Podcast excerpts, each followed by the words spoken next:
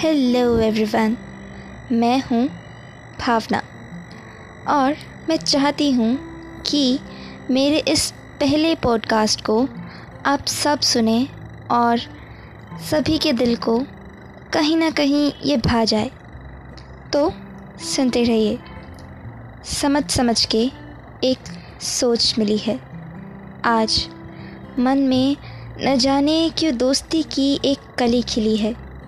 हम समझते हैं कि समझ है हम में, पर दूसरों की सोच में तो समझ ही नहीं है हम में।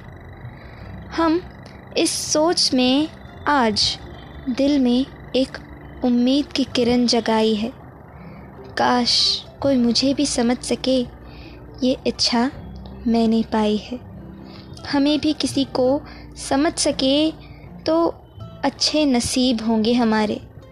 काश ये सोच हमारे दिल पर छा जाए और उम्मीद है कि ये इच्छा जल्द ही कामयाब हो जाए।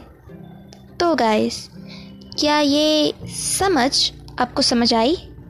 इसका नाम था एक सोच। एक सोच जो सबके दिल में होती है। किसी को समझने की, किसी के द्वारा समझे जाने की।